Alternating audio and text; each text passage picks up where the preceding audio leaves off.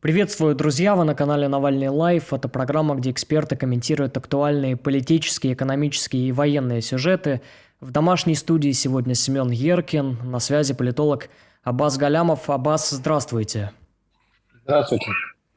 Единая Россия будет выдвигать участников войны на выборах, и в Госдуме уже заявляют, что это касается и бывших заключенных, которые сейчас воюют в составе ЧВК Вагнера.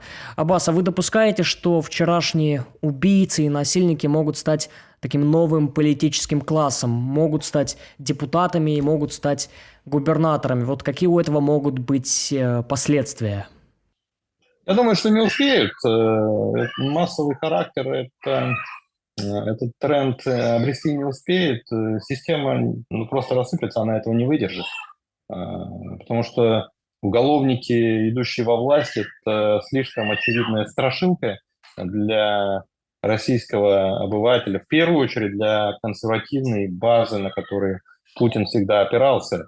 И поэтому, значит, осуществляя вот этот, э, это намерение превратить уголовников в новый политический класс – власть разрушит собственную базу и ну, просто осядет, ну, как Советский Союз, вот умер, а, то же самое примерно произойдет. И поэтому, если вот говорить о том, получится ли у них это, не получится. Поэтому я на самом деле думаю, что там ну, нет такой а, цели, они ее перед собой не ставят. Просто они решают сейчас э, тактические задачи, им надо максимально большое число людей затащить на фронт. Для них это жизненно необходимо. Народ воевать не хочет. Э, показала история в предыдущей первой волны мобилизации. И поэтому власти сейчас как можно, э, ну вот как, если можно так выразиться, знаете, как, как списанной торбой с этими э, участниками СВО носятся. То есть обещают им вообще все, что угодно. И МГУ с МГИМО вам без конкурса, Хотите стать депутатами, станете депутатами, хотите стать мэрами, станете мэрами, хотите стать губернаторами, станете губернаторами. Вот для вас Единая Россия, так сказать, в скатерть самобранку разложила. Да, то есть это не долгосрочные какие-то реальные стратегические планы. Это, это просто замануха, это просто рекламная кампания, с помощью которой они надеются снизить сопротивление людей Э, вот э, новой э, грядущей волны мобилизации. Но они обещают серьезные перспективы. Вот вагнеровцам обещают поступление в МГИМО, а остальным там депутатские мандаты, там, может быть, губернаторские даже. Вот как вы оцениваете этот проект с мобилизационной точки зрения? Вот насколько серьезным это будет стимулом, чтобы люди отправлялись на войну?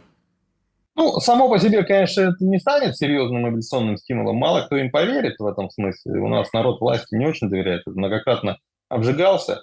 Но, знаете, в ситуации, когда э, им, им надо просто какую-то некую цельную, внутренне не, непротиворечивую картину сформировать, э, с тем, чтобы вот когда э, человек сзади э, подгоняет э, полицейский с собакой, который там, значит, повестки приносит, да, и военком, который над душой стоит. И человек понимает уже в принципе, что никуда ему от этого не деться и придется пойти служить, но все равно не хочет и сопротивляется. Вот тут, а, знаете, а, вот эти вот обещания, они создадут вот это ощущение, знаете, как говорится, ах, обмануть меня несложно, я сам обманываться рад. Понимаете? Ну, то есть при прочих равных, если бы человека сзади не подгоняли, он бы в это не поверил. А тут, когда все равно идти служить, а тут такая вот вроде бы и пряник какой-то есть, морковка там маячит вдалеке. Ну, она, она вот чуть-чуть степень сопротивления человека, она снизит. Ну, то есть нельзя сказать, что это абсолютно э, бесполезный инструмент. Конечно, этот инструмент очень сильно вспомогательный по отношению к административному ресурсу, к силовому ресурсу. Да, то есть если не пойдешь на войну, посадят в тюрьму, а что у нас в тюрьме с людьми происходит, сам знаешь. А если пойдешь, вот тебе там депутатом станешь потом, если выживешь. И человек думает, а вдруг не обманет в этот раз? А вдруг сделают депутатом? Он, он это говорит, потому что все равно деваться некуда. А хочется же во что-то верить, понимаете? Ну, как-то так это сработает.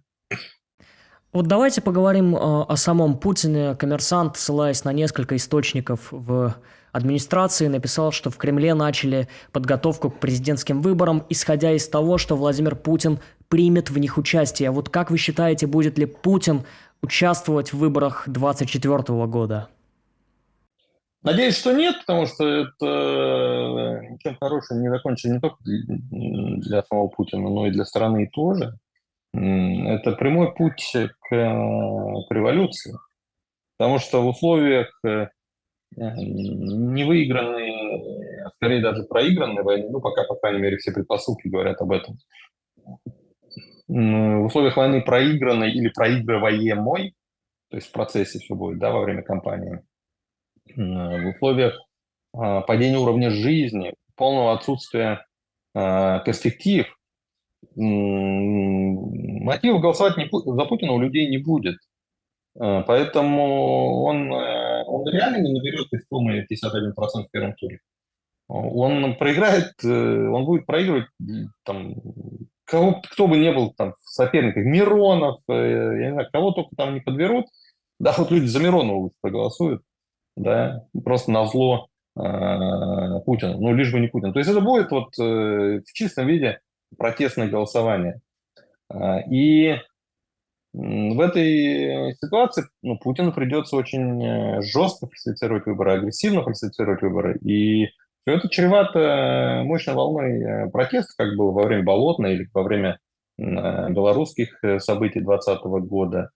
Да, и но все это может закончиться плохо для системы, потому что значит, силовики же, и, там, лояльность к их среде по отношению к Путину, она сейчас далека от э, той, что была до, до, до войны. Тогда Путин для силовиков был отец родной. Он их как сыр в масле катал. Он повышал им зарплату, вооружал, повышал их социальный статус, э, превратил их, так сказать, в э, белую нек, некую там Э, кость, э, да, такую голубую кровь в обществе, патри... там, ну, общество же патриотичное, а у нас два союзника, армия и флот, да, и в этой ситуации, ну, армейцы, по сравнению с тем, что было в 90-е, они, а, ну, они сильно воспряли.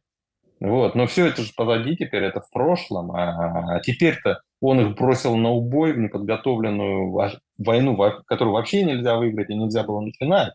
А, вот. Да к тому же он, в принципе, сам по себе просто лузер. То есть исчезло очарование. Раньше они считали, что он сильный, он победитель. А так что он обещал Киев за три дня взять, э, а в итоге, э, значит, э, Зеленский там клоун, как они говорят, да, его по кругу там тряпками гоняет. Да, и Путин пятый угол ищет. Ну, в общем-то, с чего вдруг, значит, быть ему лояльным? И поэтому в этой ситуации, если народ восстанет, то не факт, что силовики сохранят лояльность режиму. Э, может и сохранят, а может нет. Точно никто не знает. Э, вот. И, это, ну, на самом деле, ну, закончится очень плохо, такой реальный, э, значит, ну, гражданская война, это громко сказано. Да, таких полноценных боестолкновений там в духе 17 года не дойдет, в духе, ну, 18-20-х годов, да, не дойдет, конечно, вот, некому так воевать ожесточенно. Хотя сейчас, знаете, глядя на то безумие, которое творится, вообще ни один сценарий полностью исключить нельзя, даже самый маргинальный. Как-то могут обстоятельства сложиться, что вообще все, что можно, может, все, что угодно может случиться. вот. Но в любом случае, мощная дестабилизация ну, там, произойдет. И, конечно, это не очень хорошо в целом. И лучше бы этого избежать и самому Путину, и, и обществу. То есть гораздо более разумным вариантом было бы выдвинуть э, вменяемого преемника, э, который э, спокойно там, предложил бы альтернативный курс, ну, то есть на раскручивание гаек, на значит, отказ от конфронтации с окружающим миром, на нормализацию ситуации. Вот. Какой-нибудь такой, знаете, демонстративный технократ, который вот не, не занимается тем, чем занимается Медведев, там, да, а, значит, а, демонстративно стоять в стороне от всего этого. Кто бы вот, это мог человек... быть? Да, кто угодно. Собянин, Мишустин, э, Козак, э, не знаю, Кудрин. На самом деле десятки людей можно найти. Даже там Дмитрий Патрушев теоретически, если он правильные вещи будет говорить, младший Патрушев я имею в виду, а, даже он теоретически выиграет компанию, если он будет говорить правильные вещи. Потому что, ну да, сын за отца, ну то есть у него папа такой-то, понятно, да, а, тот еще перец. Но сын за отца, строго говоря, не отвечает, и, а, значит, э, сам по себе он, ну, министр сельского хозяйства, и хотя и коррупционер, конечно, вы это неоднократно доказывали, Но в нынешней ситуации, знаете, наш избиратель, я сейчас думаю, о том, я, я, я сейчас говорю не об идеальных кандидатах, а о тех, кто мог бы по принципу на безрыбье и рак рыба в качестве альтернативы Путину выиграть. Понимаете? А, то есть массовый избиратель сейчас не избалованный, он не, не, не до жиру.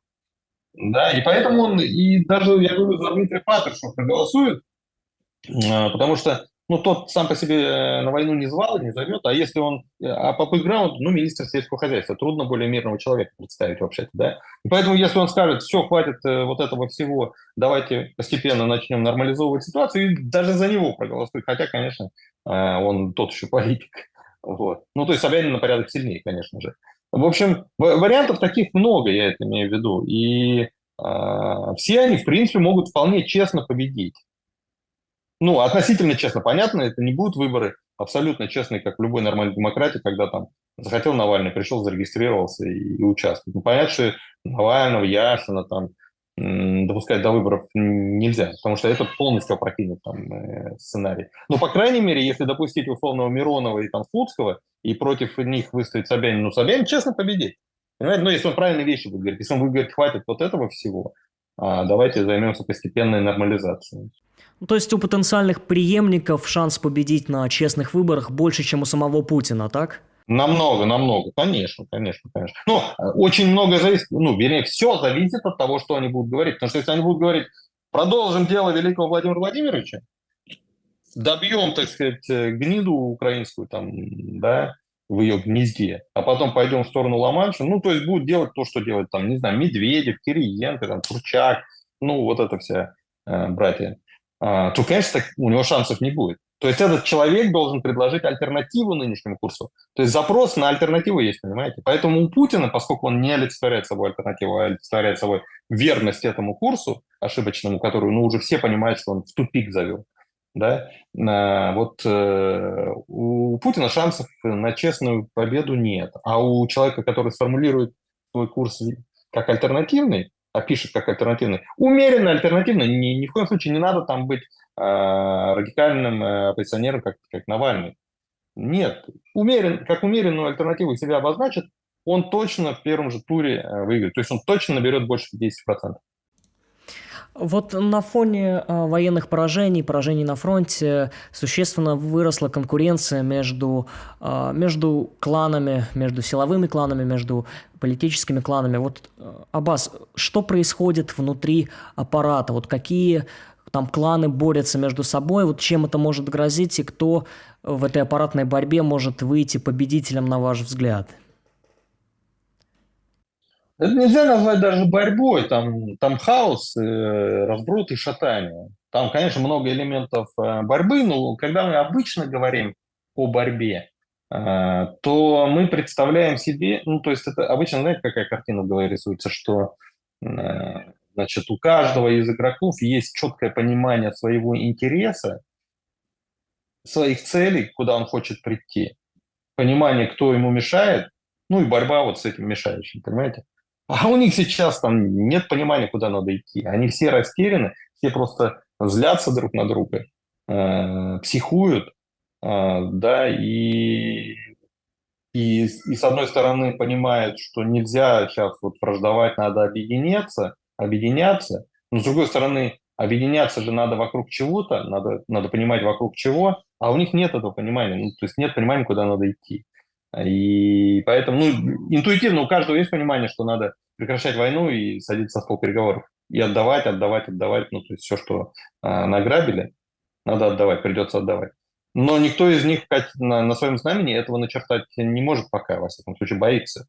Понимаете? Поэтому это такие вот, э, ну, не, нельзя даже назвать это какой-то вот э, борьбой, борьба слишком громкое слово. Это просто дрязги. Э, это как, знаете, вот паника на Титанике, да, и драка за шлюпку.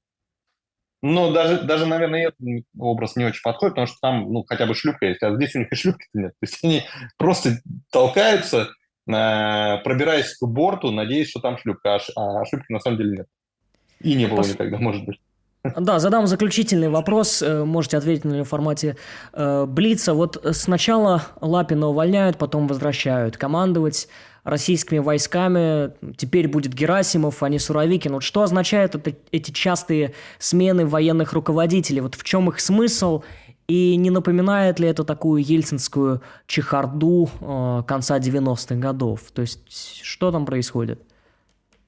Ну да, я, напоминает, конечно, я, собственно, так и написал в своем телеграм-канале, что это, это вот мне напомнило а, знаменитую ельцинскую чехарду, которая стала прям синонимом ельцинской нестабильности. Это такая путинская нестабильность, такая диалектика. Путин начал как отрицание Ельцина, на, на, пришел как такой, такая противофаза Ельцина, да, как антитезис, а закончил э, полным повторением ельцинизма. Но это выглядит как э, метание растерянного человека, который не знает, что делать, и, э, но поскольку он паникует, суетится, вот он, у него, он не может руки, так сказать, спокойно держать, да, вот надо что-то руками делать, там, переставлять какие-то предметы, вот. Но вот он этим и э, занимается, он тасует одну и ту же колоду, то есть у него нет новых людей, и он переставляет вот э, старых людей, чтобы, чтобы хоть что-то делать чтобы а, была иллюзия, что ну я не сижу сложа руки, я занимаюсь, я управляю.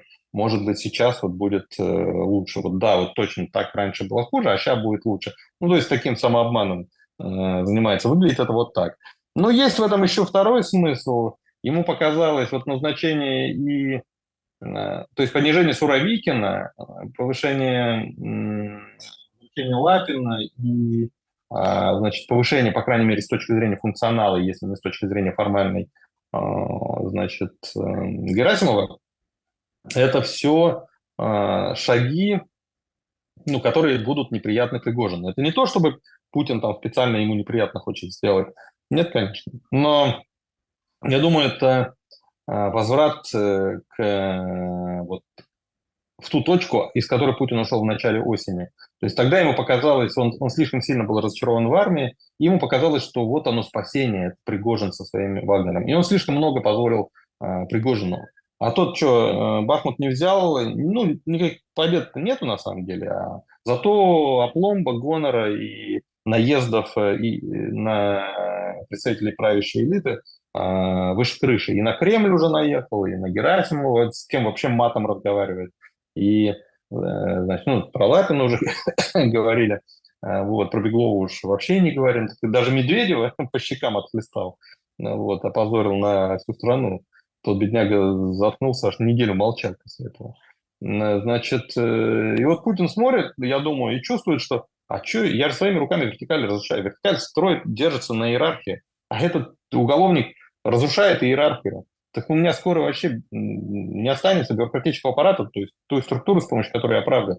И я думаю, Путин э, почувствовал, что надо все-таки, слишком много он позволил Пригожину, и надо как-то вот, так сказать, э, продемонстрировать аппарату, что он все-таки э, с ним, что все-таки с, офици... с официозом, если можно так выразиться, да. То есть есть, наверное, и вот такая составляющая во всем этом. Во всяком случае, я говорю, ну, закономерно, что и, и Лапин, и Герасимов – это те люди, которых, с которыми у Пригожина в последнее время был публичный конфликт. Именно поэтому Пригожин так суетится и, ну, значит, э, доказывает, что Солидар берет именно он, что там нет официальных военных. Да, то есть он пытается доказать всем, э, и Путину в том числе, что он, он эффективен, и зря Владимир Владимирович в нем разочаровался, и он все равно эффективнее, чем официальная армия. А, вот, э, как это? Спасибо большое. У нас в гостях был политолог Абаз Галямов. Спасибо, Абаз. Спасибо, до свидания.